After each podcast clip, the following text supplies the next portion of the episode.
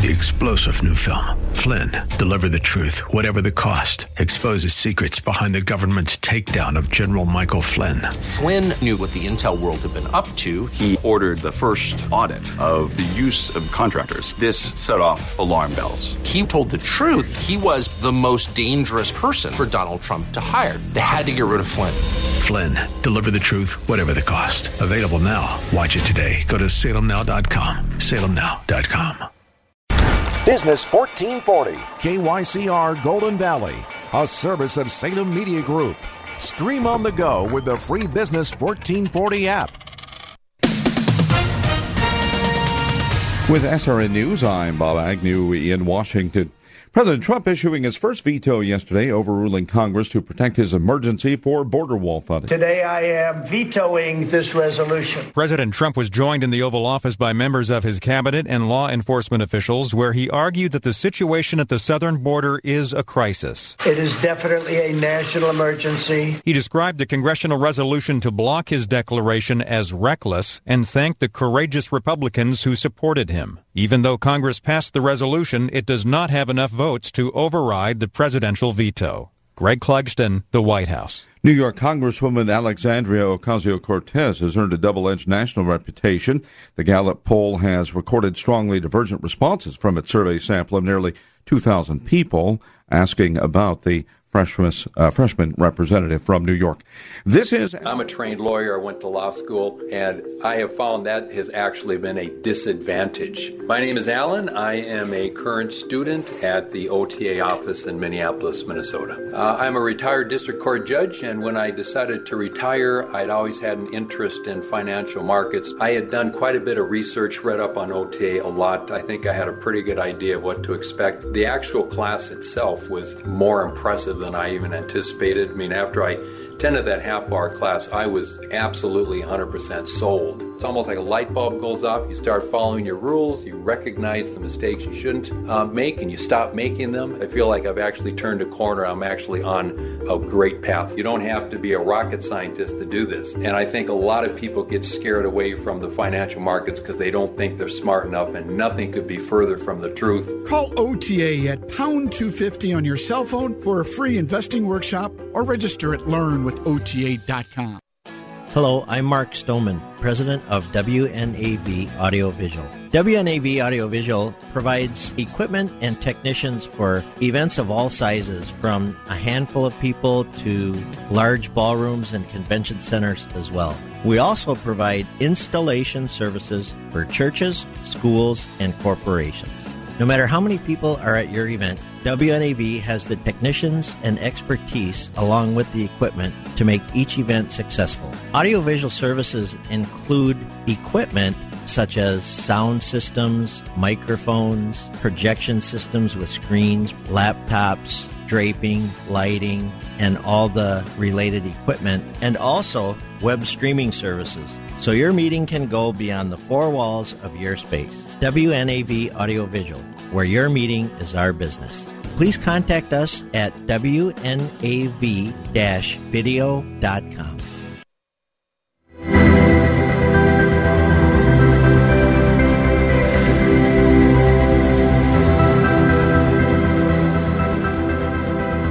Welcome back, King Banaian Show. This is 1440.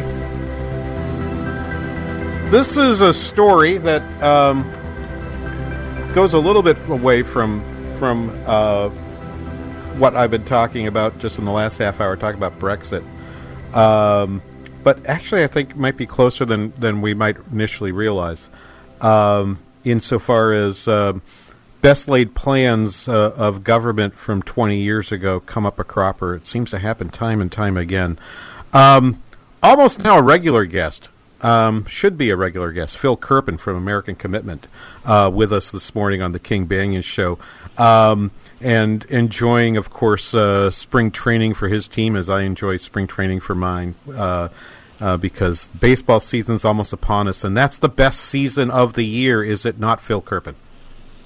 Oh, it certainly is for me. Yeah. Yeah. Same here. Same here. Phil, this is an interesting story that you sent out here, uh, and and we'll tweet it to our we'll tw- tweet it to our cust- our, our listeners here as uh, as we talk about this.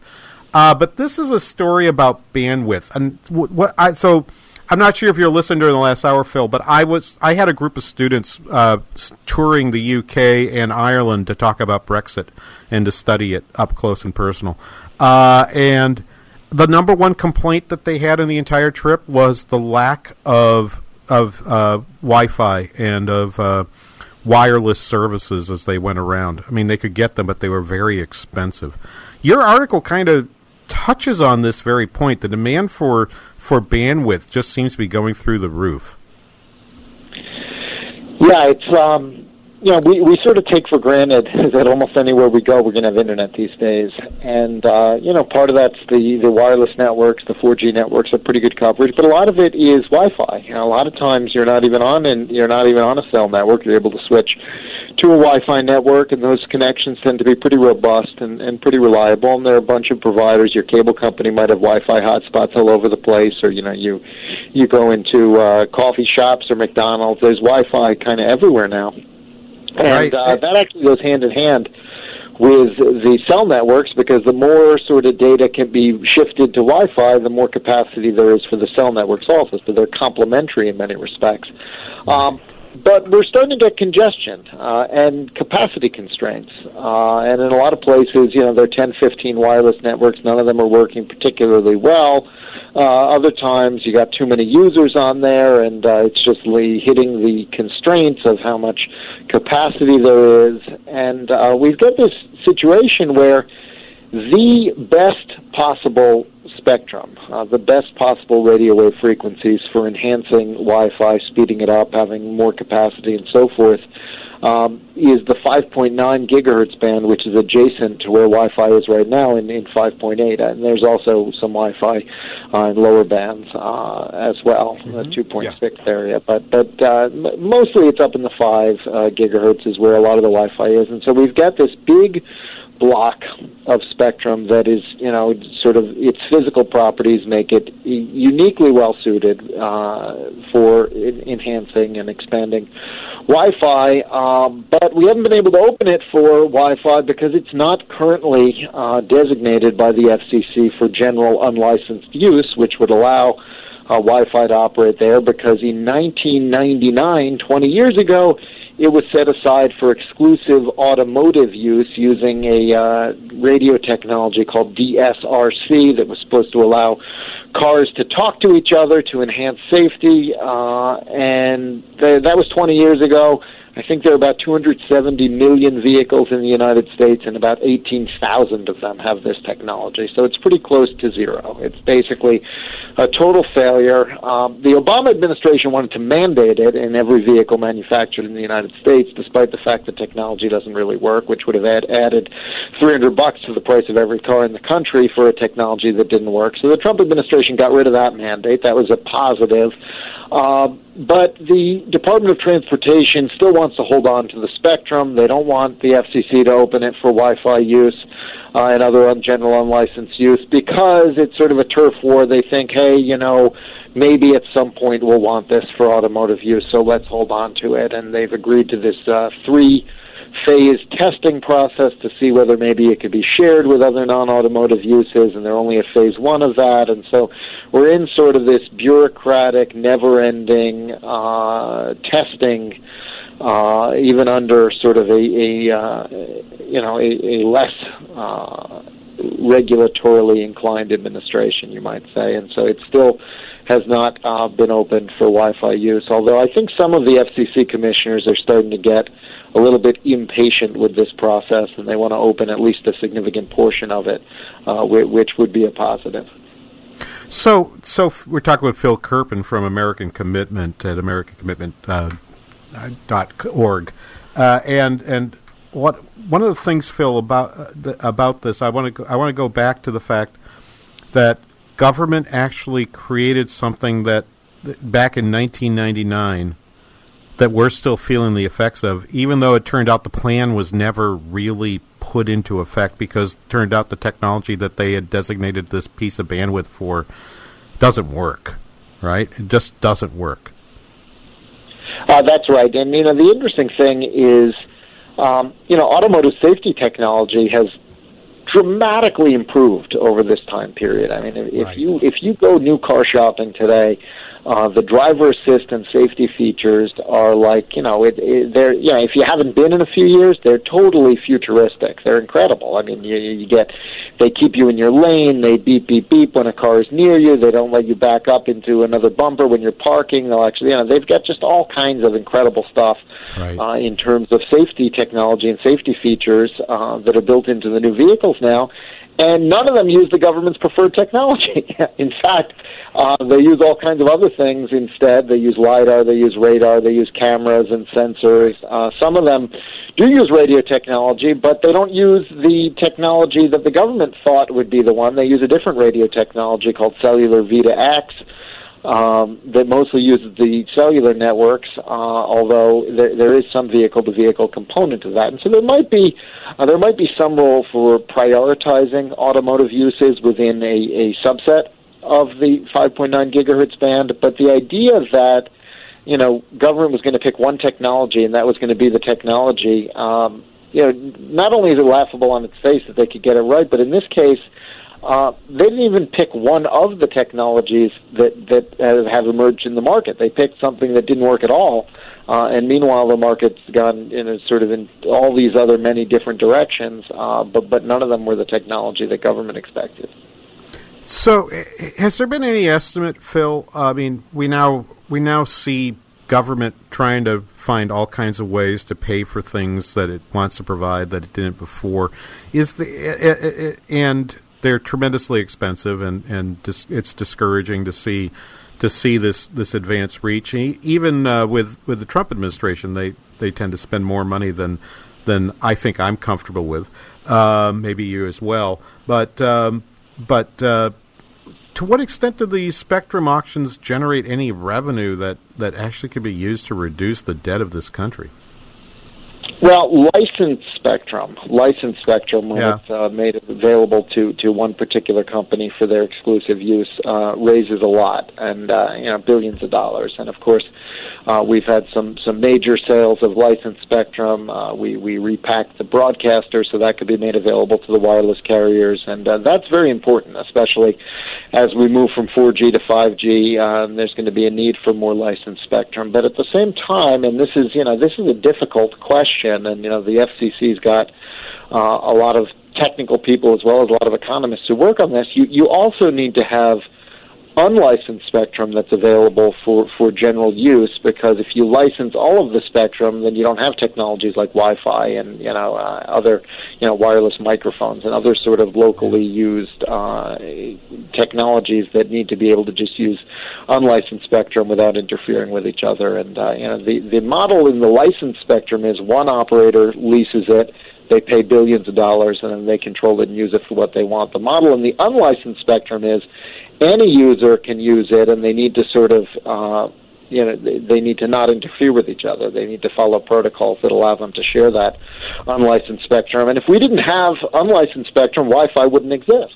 Uh, you know, and so uh, you need to. Uh, This is one of the things that the FCC needs to do. Is they need to. You know, you want to have plenty of licensed spectrum available for the for the so the wireless carriers can build out national networks and that kind of thing, uh, and consumers can have multiple choices there. And that's from a taxpayer standpoint, that does also raise a lot of revenue. Um, but you also need to have unlicensed spectrum because there are a lot of uh, beneficial unlicensed uses as well. And so they've got to sort of look at the different physical properties of the different uh, spectrum bands and see where it makes sense to have licensed versus unlicensed and kind of weigh that all out. It's a very complex uh, question uh, from an economic standpoint, but they generally have done a fairly good job of it, with, with some exceptions. And I think this huge amount that was set aside for an automotive use that just never happened is is probably the, the most egregious example of, of uh, you know wasteful spectrum allocation. Outside of you know the Department of Defense, which has vast amounts, uh, much of which are not used, and they won't even tell us what they use. And of course, that gets into you know other other questions of unrelated national security and foreign policy issues. Sure. So, so I want to I want to press on this a little bit because I, I- it wasn't clear to me reading your article the, the, the difference between the licensed and the unlicensed pieces pieces of this, and I think it's a very important point. So, my th- thinking back again about my students who couldn't use their phones and couldn't use their phones in London. With, well, they could, but they would have had to pay somebody a huge amount of uh, a huge amount of money to to get onto uh, to say Vodafone or O2 or one of their one of their cellular networks, uh, which is what I did, by the way. But um, but it wasn't huge in my mind. It was twenty five bucks for a week. It was like, yeah, of course, I'll pay you. I'll give you twenty five bucks for that. But if you're a student, twenty five bucks is a, a, lot of money. So so, but to go back to this, Phil, uh, we are. The, the network that sits in my house, right, that that operates the six to eight different pieces of my home, that's unlicensed. That's an unlicensed bit of the spectrum, right? So that's not that's not sitting under contract uh, under license to any of the major carriers. It's just something that I can use as long as the manufacturers follow some protocol. Do I understand that right? Yeah, that's exactly right. Okay, so so so we do want there to be a fair amount of this this particularly as we think about the Internet of Things. The Internet of Things is going to require us to have more of this unlicensed spectrum, and actually increases the demand for for uh, this bandwidth that would include this 5.9 uh, uh, gigahertz uh, band that uh, you're talking about. Is that is that fair to say as well? Yeah, definitely. I think that as we move forward uh, with Internet of Things and with with 5G on the license side, uh, we're definitely going to need a lot more unlicensed also because we're going to have so many different devices at the endpoints uh, that are going to need to connect to to access points. And you know, if you're trying to run those all on the on the uh, on the telco networks, um, you will over, you will you will unnecessarily burden them. It makes much more sense where possible to be using a cable connection or other wired connection, and then use uh, Wi-Fi or other unlicensed technology right. uh, at right. the endpoints, and so they they complement each other. So so. I I thought I heard you say something that I'm going to make sure I'm going to make sure because I actually don't think you if you said it I don't think you meant to say it but it sounded like you said that that this I'm concerned about this balance between the licensed and the unlicensed portion of this, and and how it is because the decision of how much to license and not to license is driven in part by revenue, right? So if the government needs more money, well, we'll sell more spectrum off, and and we'll we'll raise some money that way. But that then harms our ability to use the unlicensed part of the spectrum for for things like IoT, right, or for Internet of Things. Um, so how how is it that you see us getting that balance right between the licensed and unlicensed portions?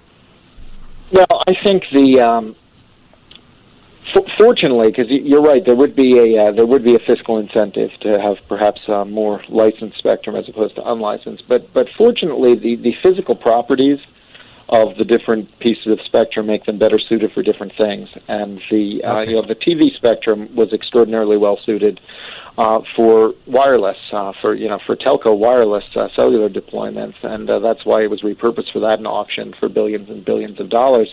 Um, the the spectrum that we're talking about, uh, where Wi-Fi operates, is uh, much better uh, suited. Its physical properties are better suited uh, for local area deployments, and uh, that's why it's been used that way, and why it would make sense to expand it to the adjacent 5.9 gigahertz. And so, uh, there are obviously some edge cases where spectrum could be deployed in different ways, and uh, there are policy questions driving that. Uh, but for a lot of this, uh, there are actually physics reasons that it's better to use it for, for one versus the other. So I have a question for you. We're talking to Phil Kerpen from American Commitment. You know what, Phil? Can you stay on the line? I'm gonna. I, I need to take a break, and I'll come back and ask Don's question to you if you would, if you wouldn't mind. Sure. All right, hang on there. We're talking with Phil Kerpen uh, from American Commitment at AmericanCommitment.org, and you are listening to the King Banaian Show on Business 1440.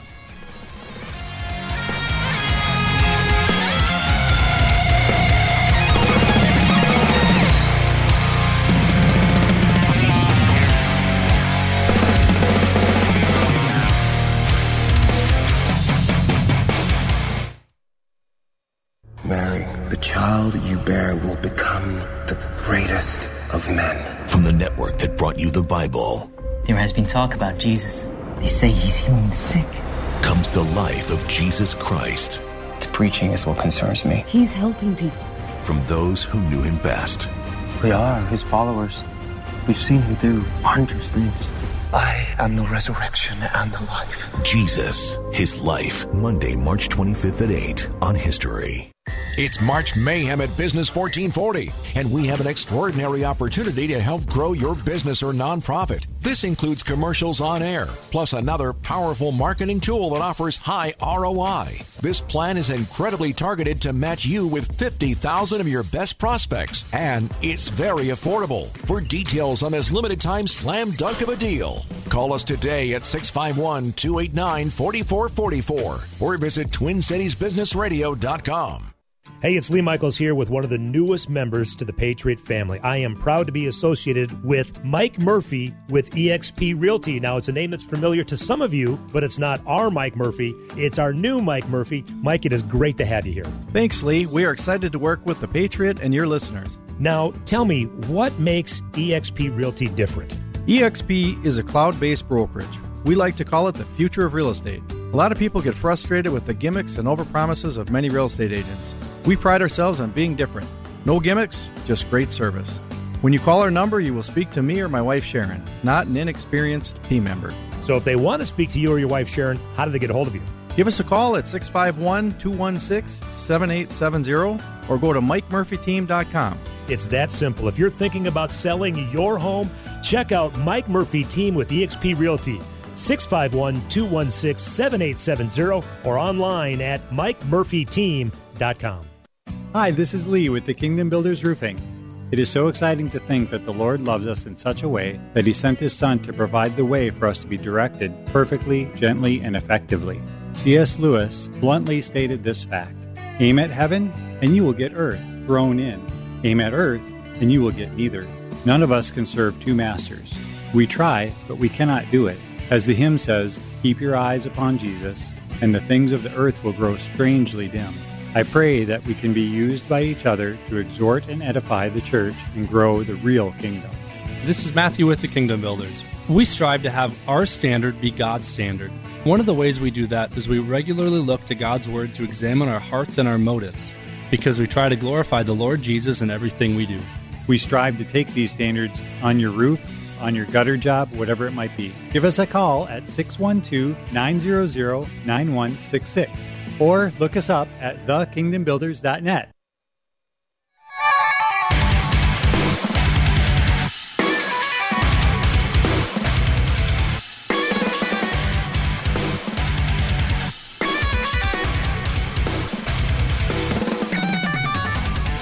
Welcome back, King Banaian Show, Business 1440.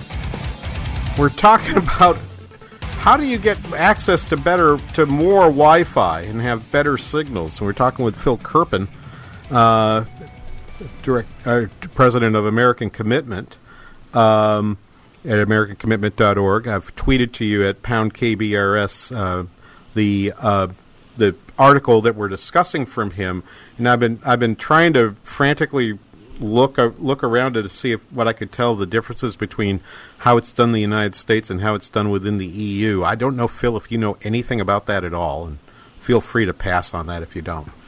Yeah, I really, I really don't know how their Okay. system works. Yeah, that's fair. Um, it's kind of an odd. it- It's uh, you know, I I did get a question from Don. I did want to ask to you uh, uh, here, and so that's one reason why we kept you over, uh, which was. Um, which was the fact that here in the United States, it does feel like the speeds of the internet have gotten faster since uh, we've declared that uh, net neutrality is dead, or I believe it's yeah, they're dead. up about 40% in the year since the Obama net neutrality regulations were repealed, which is interesting because, uh, you know, the liberal groups and the media and the politicians said, you know, the internet will stop working and it'll load one word at a time. Remember, all the Democratic politicians had those goofy tweets where they had like one word, dot, dot, dot, another word, dot, dot, dot, as if things would slow down if we didn't have uh, heavy handed government regulation. And of course, uh, the opposite has happened. The the speed test data that we have shows that average uh, internet speeds in the U.S. are up 40% over the last year. So you can make of that what you will.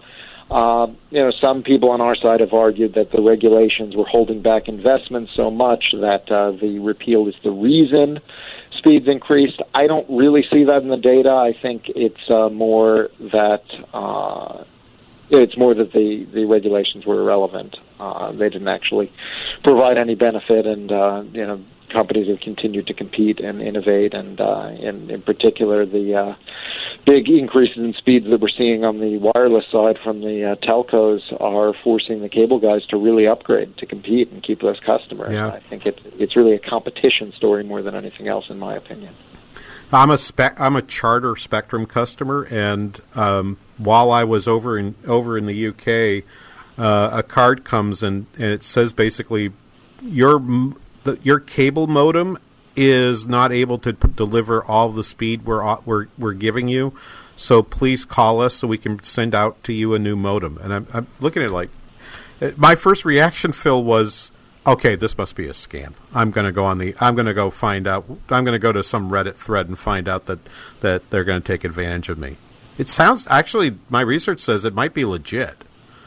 Uh, well, the cable guys have pretty much the you know almost all of the major cable companies have upgraded uh, to be able to offer uh, you know one gig speeds to to almost their entire footprints, and uh, you know very few people have any need for that, and so their uptake is still very very low, but they're offering it.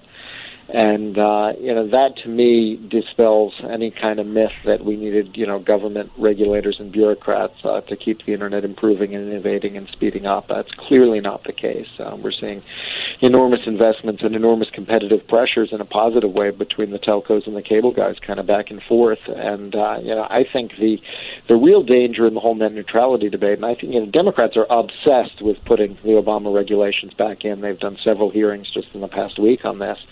And if you look at the way they wrote the bills, um, you know, I think what this is really about is they're trying to find a way to gut the Internet Tax Freedom Act, and that's the federal law uh, that prohibits taxes and fees on your internet bill. And you know, if you look at uh, you know the section of taxes and fees on the cable bill or on the phone bill, uh, and if this might all be the same bill if you have one provider, they might be different bills. Uh, but compare that to the internet bill or the internet section of your bill. You know, there are no taxes and fees on the internet section, uh, unlike the cable section, which probably has seven or eight different taxes and fees, and the same for the phone. And that's because of a federal law uh, that was passed. Uh, I want to say some 1997 or 1998. It's been extended several times and made permanent. Uh, that prohibits uh, taxes and fees on internet access services. And uh, the Obama net neutrality rule, uh, what I think the main motive behind it, by the way, was not the regulatory side, but rather the tax side, because that rule reclassified broadband internet as a telephone service. And if you if you if you classify it as a telephone service for regulatory purposes, uh, that means that taxes and fees can be put on it without violating the Internet Tax Freedom Act because now you're just taxing, putting taxes and fees on a phone service, which is allowed by law. And uh, what the Obama administration did is they reclassified it as a telecommunications service, but they did not apply taxes and fees to it. They deferred the decision on that to the Joint Federal State Universal Service Fund Board. Uh, and I believe that they thought Hillary Clinton would win the election. Then that board would announce, haha, we are putting taxes and fees on your internet bill. Uh, but of course, they lost the election. And I think Democrats are trying so hard uh, to reverse uh, the repeal of the Obama net neutrality order because they want to lay the predicate for a future Democratic administration being able to tax uh, internet access because they look at how everything's moving to internet, and eventually the cable business model will probably collapse and it'll just be broadband internet everything. And if that happens, well, they're going to lose a whole lot of money in taxes and fees if they don't find a way uh, to circumvent or gut uh, the Internet Tax Freedom Act. And my, so my belief is that the net neutrality debate is not really about regulation because uh, you know there's no evidence that they that we need regulation or that there's any behavior uh, that needs to be disciplined or prevented. Uh, I think that what it's really about is uh, creating a pathway to circumvent the Internet Tax Freedom Act because the Democrats fear uh, that as things move towards uh, internet, uh, they're going to lose a whole lot of tax and fee revenue that they're getting right now uh, from from cable and phone bills, and uh, you know they they want to prevent that from happening. Yeah, I'm trying to think of how much money that raises. I, uh, do you have any idea? I'm, I, I, I, I know I could go look it up, but I I'm don't also know. It's trying in the to do radio. billions on the federal level, and you know, states and localities, of course, uh, also. Probably. Yeah, probably so. Yeah, I, I was I was going to say my one observation was when I when I finally decided earlier, actually just in the last three months, to finally cut the cable to my to my house, I went and looked at what, what I was paying just for the cable and said, "Well, where does that all come from?"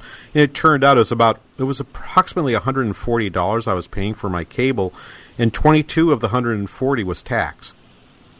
Uh, That's actually fairly low compared to a lot of places. Yeah, yeah, it was 22 bucks, 22 of the 140, and it turns out it's because uh, the ci- the city I live in chooses not to tax not to tax that bill. I'm not yeah, sure that, why. Uh, most cities, most cities make the other choice. Well, the, Yeah. the interesting thing though is, uh, you know, if you look now, if you look now at a bill that's just internet, uh, if you have a, you know, if you have a company that you're just getting internet from, not cable or phone, there are no taxes or fees. The advertised right. price is the price. And, and and and and I look at I looked at it, looked at it afterwards, and I said, "Man, that's all that's left. That's an incredible bargain for everything I'm able to do with with the internet in my home. I think that I think that's fine. I think and that reemphasizes. Now you understand what a threat that is. If you're the political party that uh, loves big government, um, you you want to find a way to gut that, to get around that, to put those taxes and fees back on. And I Right. think that that's the real motivation. I think behind the net neutrality debate. Yeah. Well, hey, Phil, we're we're out of time. I always love talking to you, uh, and uh, wish you best of lucks. Happy opening day, uh, and uh, keep up the good work there at American Commitment. Appreciate it very much. All right, have a good one. Yeah, you too. You too. We'll be back after this. Thanks to Phil Kerpen from American Commitment, and you are listening to the King Banaian Show on Business 1440.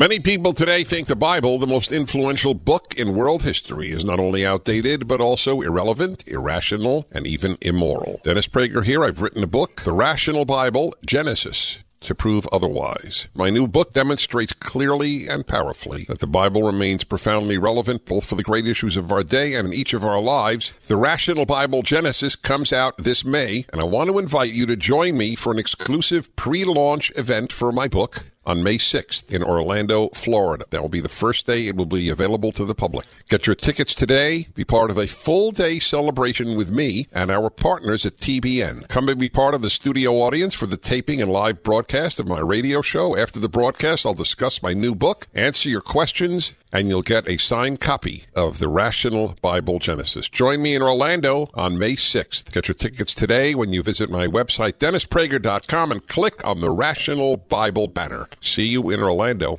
Across America, it's snoring season. Right now, 90 million Americans make this sound every night. Snoring can be caused by breathing through your mouth when you sleep. If you have a blocked or narrow nose, then you're more likely to open your mouth to breathe, causing snoring.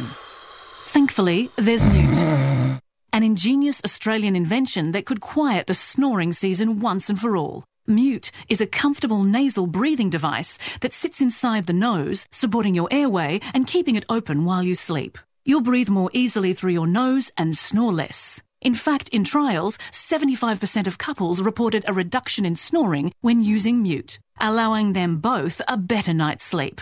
Put snoring season to bed, America. Available at Walgreens, CVS, Rite Aid, and other fine stores. For more information, go to mutesnoring.com.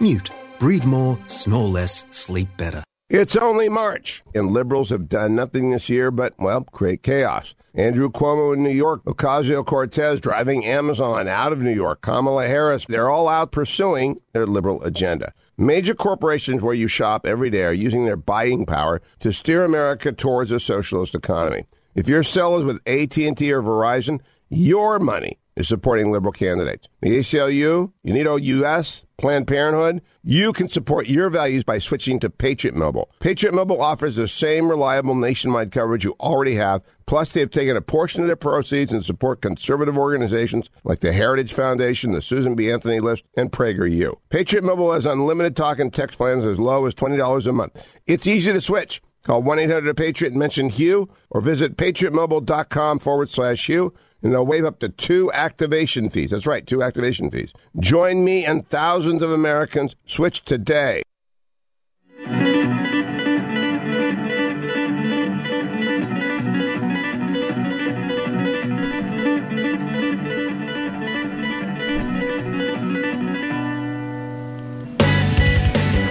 Welcome back, King Banaian Show, Business 1440. I'm going to actually defer. I teased during the first hour that I was going to talk about modern monetary theory, but I think I can do that next week. And the iron is hot right now as it regards this college admissions scandal, or, or as uh, I've seen abbreviated someplace, Operation Varsity Blues, which is too bad. That's just it's too bad that you have to associate that movie with that. But I, I think I should say a little bit about it. And the reason I want to say something about it is, of course, it's my profession. I work. I've worked in higher education pretty much my entire adult life, with uh, hiatuses to do some some uh, consulting uh, for uh, central banks and uh, ministries of finance overseas, and in the developing world and uh, a couple year detour into the state legislature. Um, aside those things, I uh, this is pretty much what I've done my entire life, and um, and I, and I've spent the last five years, um, oh, four and a half, four four and three quarters years, serving as a dean at uh, a state university. None of which you will see in the list of the schools that are under discussion here. Um, in this particular scandal. So if you, I'm going to assume that you're you haven't been, uh, dear listeners here on Business 1440, you haven't been living under a rock. You know you know the basics of the story, and I admit. I find it sufficiently depressing that I probably haven't read as much about this as some people have. So the broad, so so if you want to get me on a particular fact of this particular fraud that was perpetrated by these particular parents, um, who, by the way, I find I find the most fascinating part of this to be that they didn't tell their kids that they were doing it. I spent a lot of time around students, and I would say if you told the students that you were doing it, if I told my child, either of my children, I have two, if I had told either of them, I'm going to pull some strings to get you into a school that you probably otherwise wouldn't be admitted to, I'm reasonably certain both of them would say to me, Dad, don't do that. Why? Because they both would want to feel like they earned it. I'll take I'll take my I'll take the younger one who who's got an interesting story that kind of sort of touches on some of the some of the issues that are in this. She is a she is a three season runner. She ran cross country, indoor track, outdoor track. She's now she's now left college and is in is working on a doctorate in mathematics right now. Um, she's incredibly bright. She's the kind of kid that, that many schools would have wanted to recruit and did recruit. And she decided she wanted to be fairly close to home, but she didn't necessarily want to be right next to home. So it was competition. There are lots of good schools here in Minnesota. And at the end of the day, probably the thing that encouraged her to go to the school she eventually enrolled in was a conversation not with a professor or an admissions counselor, but with a with the coach of the various track and field teams and cross country team that, that happens at the school that she she decided to go to. She didn't go to a Division One school. She went to a Division Three school, and I can tell you, it is very common for Division Three schools to use their use athletics as an additional attraction. There's no real cost to the uni- to a school, a college, a small college in particular, to have one more one more admission admitted student be told, "Yeah, you can go run with the cross country team. We'll put a uniform on you and let you go let you go run through the woods." And that was persuasive. My my daughter had thought when when she finished her last race in high school that that was going to be the end of it, and she was perfectly happy to say, "Well, good, I'll go run 10ks and besides which the distances that they run in high school are are too short for the distances I want to run. And she was super excited to find out that that there were schools out there that would let her go run a 10k, uh, you know, as a spring track event because they actually don't have enough students who would who would volunteer to do that. She's like, really? I could go. I could go do that and and be timed and and so forth. So she would. So those exist. Part of the issue in this admission scandal, and I'm, I'm going to get to the admission to the admissions portion of this in a, in a bit, but I want to talk a bit about the. I want to talk at least a little bit about the uh, the side of this that that I think is underreported, which is the impact of the NC2A and of the requirements of things such as Title IX. It's sometimes difficult to find enough people, particularly women, to participate in all of the quote unquote non revenue sports that they have, that, that a school has. And since the school is required to have not just the opportunity to participate, but they actually need students to participate to demonstrate to the government that they've met their commitments under Title IX. There's an incentive for them to go out and find, you know, particularly young women, but both young men and young women to participate in some of these in some of the sports that are a little bit downstream of football and basketball and at least for a few schools here in Minnesota, hockey.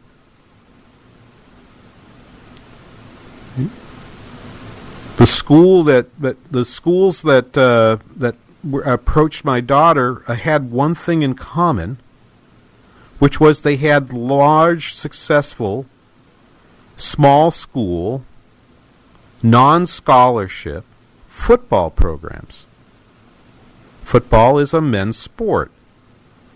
In order to meet the Title IX requirements, then, they had to make sure that for every person that got to play on the football team, and they might agree that they could have 120, 120 students standing on the sideline for the home games. They'd only suit up maybe 80 of them to take on the bus to go to the to the road game. And they would leave the other 40 back back at home. But Title IX would require them to have a balance of 120 students. So, of course, they would do that. And if somehow your non revenue program to make ends meet could actually make a little money by getting a large donation from someone that wanted their daughter to be called a, a, a their daughter to be called a you know a, uh, a lacrosse player or their or their son to be called a water polo player that's gravy for them. And it's not a surprise to me that the incentive that, or it should be pointed out that some of the incentives that led to this is not just purely greed, although greed certainly played a role in it. But there's some impact of something that I've spent a lot of time talking about, which is which has been the impact of Title IX on college sports. That causes some of this to happen because you, and you say, well, how does it impact the enrollment for men's sports? The the impact is non-revenue generating men's sports are the ones that get cut. The wrestling program, the swimming program, the the track program. There are many universities where there's a women's track program but not a men's track program, or a women's tennis program but not a men's tennis program because they're trying to balance that that number. And if you're the men's coach of tennis or tennis or wrestling or swimming, you're looking for reasons to continue your existence, and the fact that you could bring in a large donation would be one of those reasons. So there is some, there is this, call it loophole if you would, has been there for quite some time and yes, athletics programs, when they're recruiting students, are in close communications with the admissions programs in their universities. It is just absolutely true. The when when when daughter was looking to look at a look at a school, you know, and and and someone would ask me, well, what would it take to, to help your daughter make a decision? One of the things I would tell them is, she would like to continue continue to be to continue her running in a team environment. And so if your if your track and field or your or your cross country coach would like to give her a call, she'd be interested probably in talking to them. That's all I said. It's part of the recruiting, and it happens everywhere. It's not there's and and honest honestly, I don't believe there to be anything wrong with that. That's actually that's actually probably a good thing. But there's other parts to this that I that that I find I find disturbing too, and, and I want to suggest potential solutions. I don't just want to criticize, but I want to give you the idea of what a solution would look like. And I'll give you that right after these messages on the King Banaian Show on Business 1440.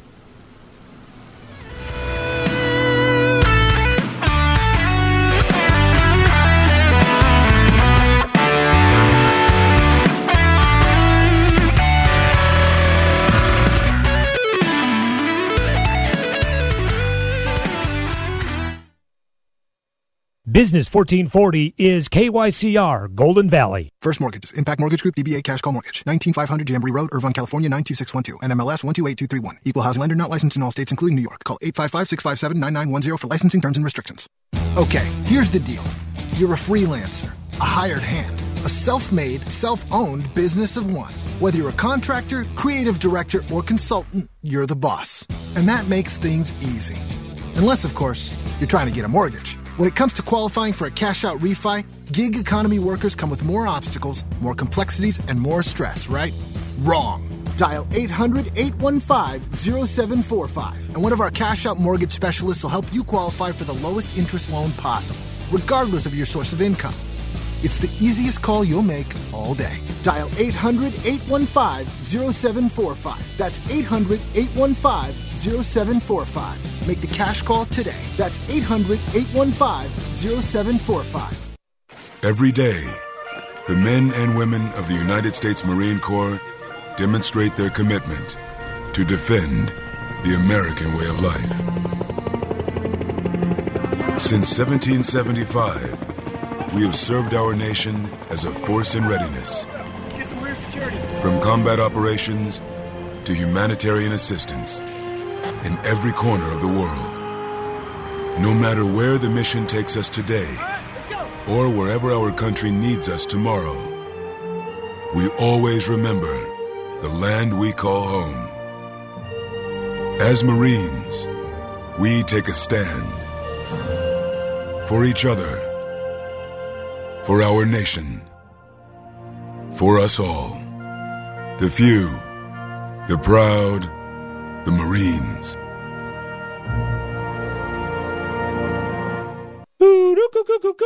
The deals are smoking hot at Premier Pool and Spa right now. Every Arctic spa, everything in a showroom, everything that's already made up in Canada, A, is on sale. Yeah, but have you seen my backyard? I can't even put it back there right now, eh? Minor details. They can use a crane, or you can wait till spring. What's important is to get it now and take advantage of these clearance prices. You mean I can put a hot tub in right now and then move it again in the spring? You can if it's an Arctic spa. The base on these things is like no other spa. As long as it's level, it will run perfectly. Once the snow melts, you drain it, move it where you want it, fill her up, and let her buck. Yeah, and they're built for the cold, and they're easy on your wallet too, eh? All you have to do is go to the showroom and see the Arctic difference. Hey, don't lock yourself up in the house this winter when there's fun to be had, eh? You can swim all winter long, even in Minnesota, with an Arctic all-weather pool too. Yeah, save on the spas today. Visit Premier Pools in Chanhassen. That's Premier Pool and Spa, where we take fun seriously, eh? PremierPools.com.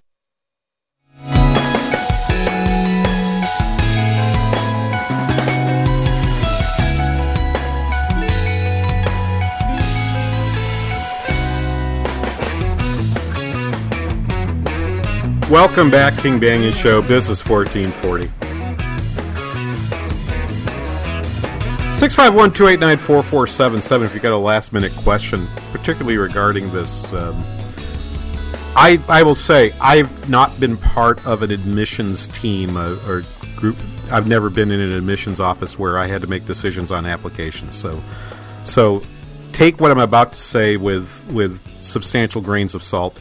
Um, a healthy dose therein. Uh, but having watched this uh, from from within academia for going on, this is my fourth decade in academia, uh, closing in on my fifth, um, and I want to I want to so I've said that I don't think I don't think the young people knew it, but but let's but and, and uh, Don Don on tw- Twitter says I think the kids knew it's part of their culture. It's like well maybe, and if they do, it's to this extent, okay. But but I, am not going to blame them for that. I think the, I think the fault lies with academia, but for this reason. Suppose I took a bribe from you to and in return I let your student come here. And suppose I have high standards for graduation. If your if your son or daughter is unprepared, I will have taken the bribe from you. Your kid will come here, will struggle, and eventually drop out. That would be bad, right? That would be that would be a hard thing. And you would you you would have you, you would you would eventually the bribes would eventually go to zero because nothing good was produced out of them. Right? I'm I'm comfortable with a world wherein we would let in almost any student. Um, at at state universities like mine, including mine, there are a set of objective criteria that if you hit those objective criteria, we send you, hey, you're admitted. Hope you'll come. And then we'll try like heck, along with a whole lot of other schools, to try to get you. There's fierce competition at, at the level of university that we are to get to get students admitted to us. We we pay bribes. They're called scholarships. That we think would be best suited for us. That would be that that would help us improve our prestige because we get better students. We're not one of those universities that you know invites hundreds of thousands of applications in return tens of thousands of applications let me not exaggerate tens of thousands of applications in return for admitting maybe 1400 students so that there's a scarce acceptance letter that you have to to to uh, basically sell off in one way or another and schools will sell those off in part to make sure that they get donations. But here's the other side of that. If you're letting students in who are unprepared and you have high standards and you flunk them out, you will never get a you'll never well, I shouldn't say never, but you'll almost never get a alumni donation from them. You will never get money back from that student you admitted, nor from the parents that you might have might have told, "Hey, your kid's gonna be great here. Everything will be fine," and then and then a year later you send the kid back. Eh, it didn't work out. Our attitude, or um, in in where I've worked, uh, my attitude has always been, I really am not that concerned about what that student looks like when they get here. I'm concerned about what they look like when they leave here. I want I want the process by which I get them from the door to the graduation floor to be a process in which which I figured out some way to enrich their lives. In their mind, in students' minds, it's usually they'll get a better job. In my mind, it's like, yeah, get a better job. It's in my interest to make sure you have a better job because it goes back to those alumni donations again.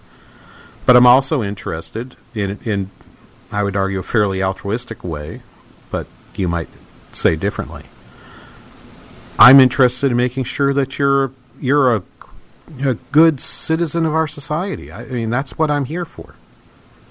Goodness gracious, we're not here for the money. We're here for, we're here because we want to teach students. We we we we get jazzed by that aha moment when when a student realizes there's something that they can do that they didn't know they could do. I got to tell you, I live for that. That's that's the wonder of the job. That's the beauty of the job I have. That's that's worth more to me. I shouldn't say it's worth. It's not worth more to my wife than the paycheck, but there are weeks where it's worth more to me. Um, and I really care about what comes out. So if you wanted to stop this, here's two suggestions. First of all, let's make college rigorous. Let's make the let's make graduation really mean something rather than rather than having students coddled their way through. If we if we admit a student who's the child of a celebrity who turns to be a turns out to be a dullard, the dullard will not graduate, and eventually the parent of the dullard will say, "That's a waste of my money. I'm going to go do something else." All right, we'll turn the incentives back around to, to tell the, the wealthy parent of a dullard, find something else for your child to do. That coming coming to an elite college is not is not their best choice. Okay. So that would have that impact. And secondly, it would just it would make college more meaningful to them.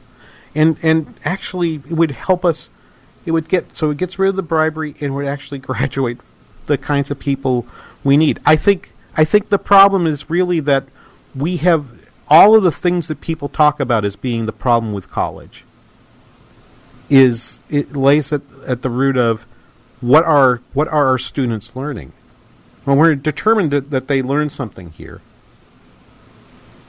But in order for them to feel like they've actually done something, I, I heard Hugh Hewitt mention this, but I would have mentioned it anyway. I heard him say this uh, in a conversation yesterday on his radio program, but I would have said this anyway because I, I, I, I, highly respect and can say I know personally uh, Art Brooks, uh, soon to be ex president of the American Enterprise Institute. Our students want to earn their success.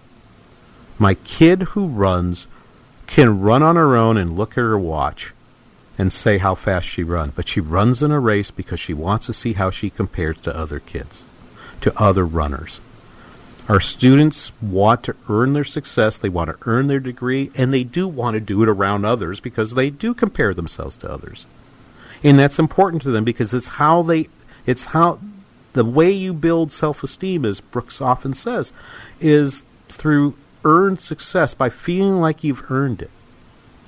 Our students want to feel like they've earned that that degree. And if we do that, and we actually create incentives for them, incentives in that way, this whole thing would go away. You won't pay money to send a kid, send your child to a school in which they will fail. You only send them if they're going to be coddled. Stop the coddling, and this goes away. Thank you for listening today. It's good to be back, and I'll be back again next week with another episode of The King Banaian Show here on Business 1440. Talk to you next week.